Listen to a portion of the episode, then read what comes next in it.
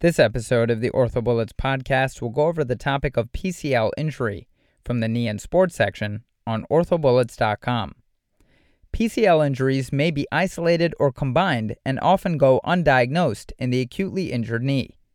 As far as the epidemiology, the incidence of PCL injuries is 5 to 20% of all knee ligamentous injuries.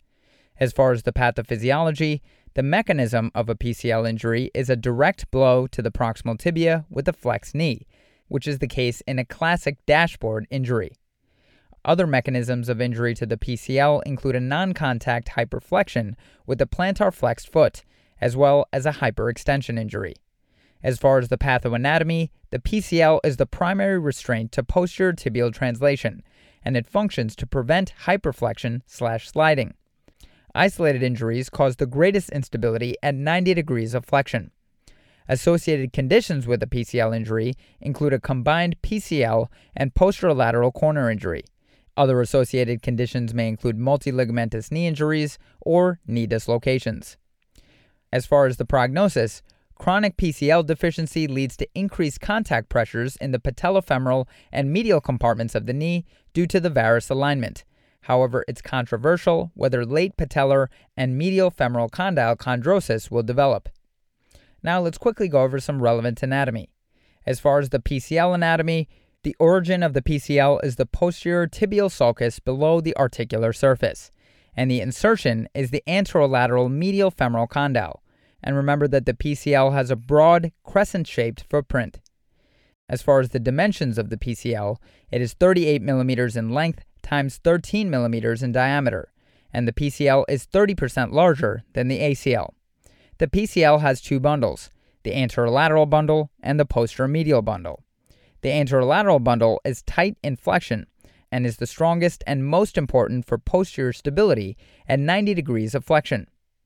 Remember that the ACL has an anteromedial and a posterolateral bundle, and a good way to remember that the PCL has an anterolateral and posteromedial bundle is the mnemonic PAL, where the P in PAL represents PCL and the AL in PAL represents the anterolateral bundle. The posteromedial bundle in the PCL is tight in extension. Remember, the anterolateral bundle is tight in flexion. And the posteromedial bundle has a reciprocal function to the anterolateral bundle.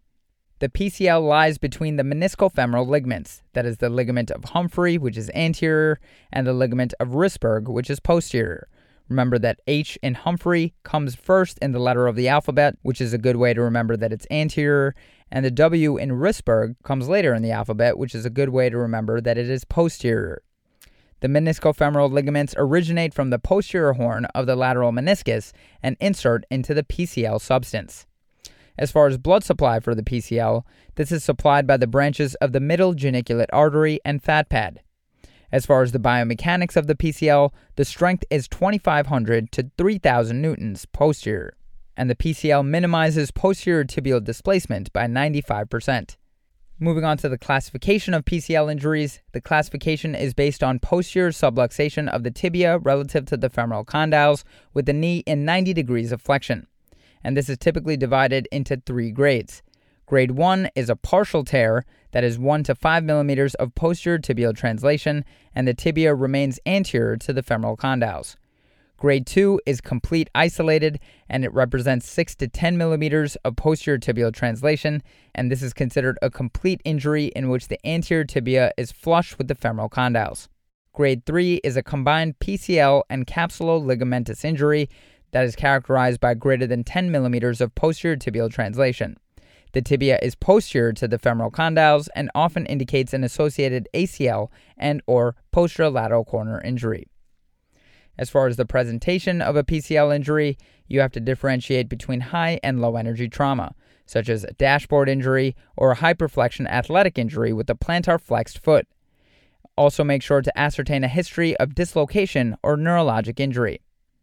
Symptoms of a PCL injury may include posterior knee pain and or instability. Instability is often subtle or asymptomatic in isolated PCL injuries. On physical exam, make sure to test varus slash valgus stress.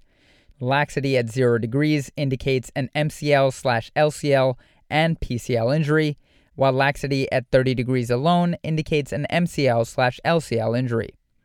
To look for a posterior sag sign, the patient lies supine with the hips and knees flexed to 90 degrees as the examiner supports the ankles and observes for a posterior shift of the tibia as compared to the uninvolved knee. The medial tibial plateau of a normal knee at rest is 10 millimeters anterior to the medial femoral condyle. An absent or posteriorly directed tibial step off indicates a positive posterior sag sign. A posterior drawer test at 90 degrees of flexion is done with the knee at 90 degrees of flexion, and a posteriorly directed force is applied to the proximal tibia, and posterior tibial translation is quantified. Isolated PCL injuries translate greater than 10 to 12 millimeters in neutral rotation and 6 to 8 millimeters in internal rotation. Combined ligamentous injuries translate greater than 15 millimeters in neutral rotation and greater than 10 millimeters in internal rotation. A posterior drawer test is the most accurate maneuver for diagnosing a PCL injury. In a quadriceps active test, a patient will attempt to extend a knee flexed at 90 degrees to elicit quadriceps contraction. The test is positive if anterior reduction of the tibia occurs relative to the femur. In a dial test, greater than 10 degrees of external rotation asymmetry at 30 degrees and 90 degrees is consistent with the posterolateral corner and PCL injury greater than 10 degrees of external rotation asymmetry at 30 degrees only is consistent with an isolated posterolateral corner injury. A KT1000 and KT2000 knee ligament arthrometers are used for standardized laxity measurement, although this is less accurate than for an ACL. As far as imaging, recommended views on radiographs include AP and supine lateral, and on these views you may see an avulsion fracture with acute injuries, this is also useful to assess for posterior tibiofemoral subluxation, as well as medial and patellofemoral compartment arthrosis, which may be present with chronic injuries. In a lateral stress view, apply stress to the anterior tibia with the knee flexed to 70 degrees. An asymmetric posterior tibial displacement indicates a PCL injury. Contralateral knee differences of greater than 12 millimeters on stress views suggests a combined PCL and posterolateral corner injury. The lateral stress view is becoming the gold standard in diagnosing and quantifying PCL injuries. Another recommended view to get is a kneeling stress radiograph of the knee. An MRI is the confirmatory study for the diagnosis of a PCL injury. As far as treatment of a PCL injury, this can be either non operative or operative. Non operative management can include protected weight bearing and rehab, or relative immobilization and extension for four weeks. Protected weight bearing and rehab is indicated for an isolated grade 1 that is a partial tear and grade 2 that is complete isolated injuries. The rehab for these injuries typically involves quadriceps rehabilitation with a focus on knee extensor strengthening. As far as outcomes, these patients will return to sports in 2 to 4 weeks. Relative immobilization and extension for 4 weeks is indicated for isolated grade 3 injuries. However, surgery may be indicated with bony avulsions or a young athlete. As far as modalities for this non operative option, extension bracing is employed with limited daily range of motion exercises, and immobilization is followed by quadriceps strengthening. As far as operative options, this may include PCL repair of bony avulsion fractures or reconstruction, or a high tibial osteotomy, and we'll go into indications for each of these now. The indications for a PCL repair of a bony avulsion fracture or reconstruction is a combined ligamentous injury, such as a PCL plus an ACL or a posterolateral corner injury, or a PCL plus a grade 3 MCL or LCL injury. Other indications include an isolated grade 2 or 3 PCL injury with a bony avulsion, or an isolated chronic PCL injury with a functionally unstable knee. Operative techniques can include primary repair of bony avulsion fractures with open reduction and internal fixation. Reconstruction options include a tibial inlay versus a transtibial method, single bundle versus double bundle grafts, and autograft versus allograft. Allograft is typically utilized with multiple graft choices available. Options include Achilles, bone patellar tendon bone, hamstring, and anterior tibialis. As far as outcomes, there are good results achieved with primary repair of bony avulsions. Primary repair of mid substance ruptures are typically not successful. Results of PCL reconstruction are less successful than with ACL reconstruction, and residual posterior laxity often exists. Successful reconstruction depends on addressing concomitant ligament injuries, and no outcome studies clearly support one reconstruction technique over the other. A high tibial osteotomy is indicated for a chronic PCL deficiency. As far as techniques, consider medial opening wedge osteotomies to treat both varus malalignment and the PCL deficiency. When performing a high tibial osteotomy in a PCL deficient knee, increasing the tibial slope helps reduce the posterior sag of the tibia. Now let's go into some of these surgical techniques in a little bit more detail. Let's start with an arthroscopic transtibial technique. The approach to this is standard arthroscopic portals with an accessory posteromedial portal. The posteromedial portal is placed 1 centimeter proximal to the joint line, posterior to the MCL, and make sure to avoid injury to the branches of the saphenous nerve during placement. The posteromedial corner of the knee is best visualized with a 70 degree arthroscope, either through the notch that is a modified Gillquist view or using a posteromedial portal. With respect to technique, transtibial drilling is done anterior to posterior, and make sure to fix the graft in 90 degrees of flexion with an anterior drawer. Results in knee biomechanics are similar to the native knee. The major con to this approach is a risk to the popliteal vessels. Moving on to an open tibial inlay, this approach uses a posteromedial incision between the medial head of the gastrocnemius and the semimembranosus. This technique is used for ORIF of a bony avulsion. As far as pros and cons, there's a biomechanical advantage with a decrease in the quote killer turn with less graft attenuation and failure, and the con is that screw fixation of the graft bone block is within 20 millimeters of the popliteal artery.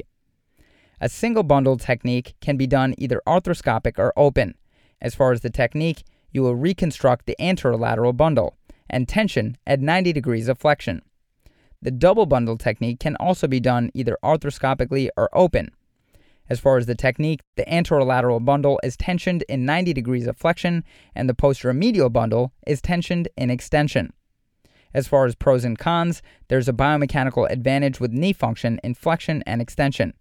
However, a clinical advantage has yet to be determined. It may be advantageous to perform a double bundle technique with a combined PCL slash posterolateral corner injury for better rotational control, as the posterolateral corner reconstructions typically loosen over time. As far as rehabilitation, postoperative care will involve immobilization and extension early and protection against gravity. Early motion should be done in the prone position. Rehabilitation focuses on quadriceps rehabilitation, and make sure to avoid resisted hamstring strengthening exercises such as hamstring curls in early rehab. This is because the hamstrings create a posterior pull on the tibia, which increases stress on the graft. Finally, the major complications to be aware of are popliteal artery injury and patellofemoral pain slash arthritis. As far as popliteal artery injury, the popliteal artery is at risk when drilling the tibial tunnel, as it lies just posterior to the PCL insertion on the tibia separated only by the posterior capsule. And as far as patellofemoral pain slash arthritis, this is due to chronic PCL deficiency. That's all for this review about PCL injuries. Hopefully that was helpful. Look out for questions related to this topic on this weekend's question session, and hopefully this episode will have prepared you for that review. This is the OrthoBullets podcast, a daily audio review session by OrthoBullets, the free learning and collaboration community for orthopedic surgery education. If you're enjoying the podcast so far, please consider leaving us a five star rating and writing us a review on iTunes. It will help us spread the word and increase our discoverability tremendously. Thanks so much, and we'll see you all tomorrow.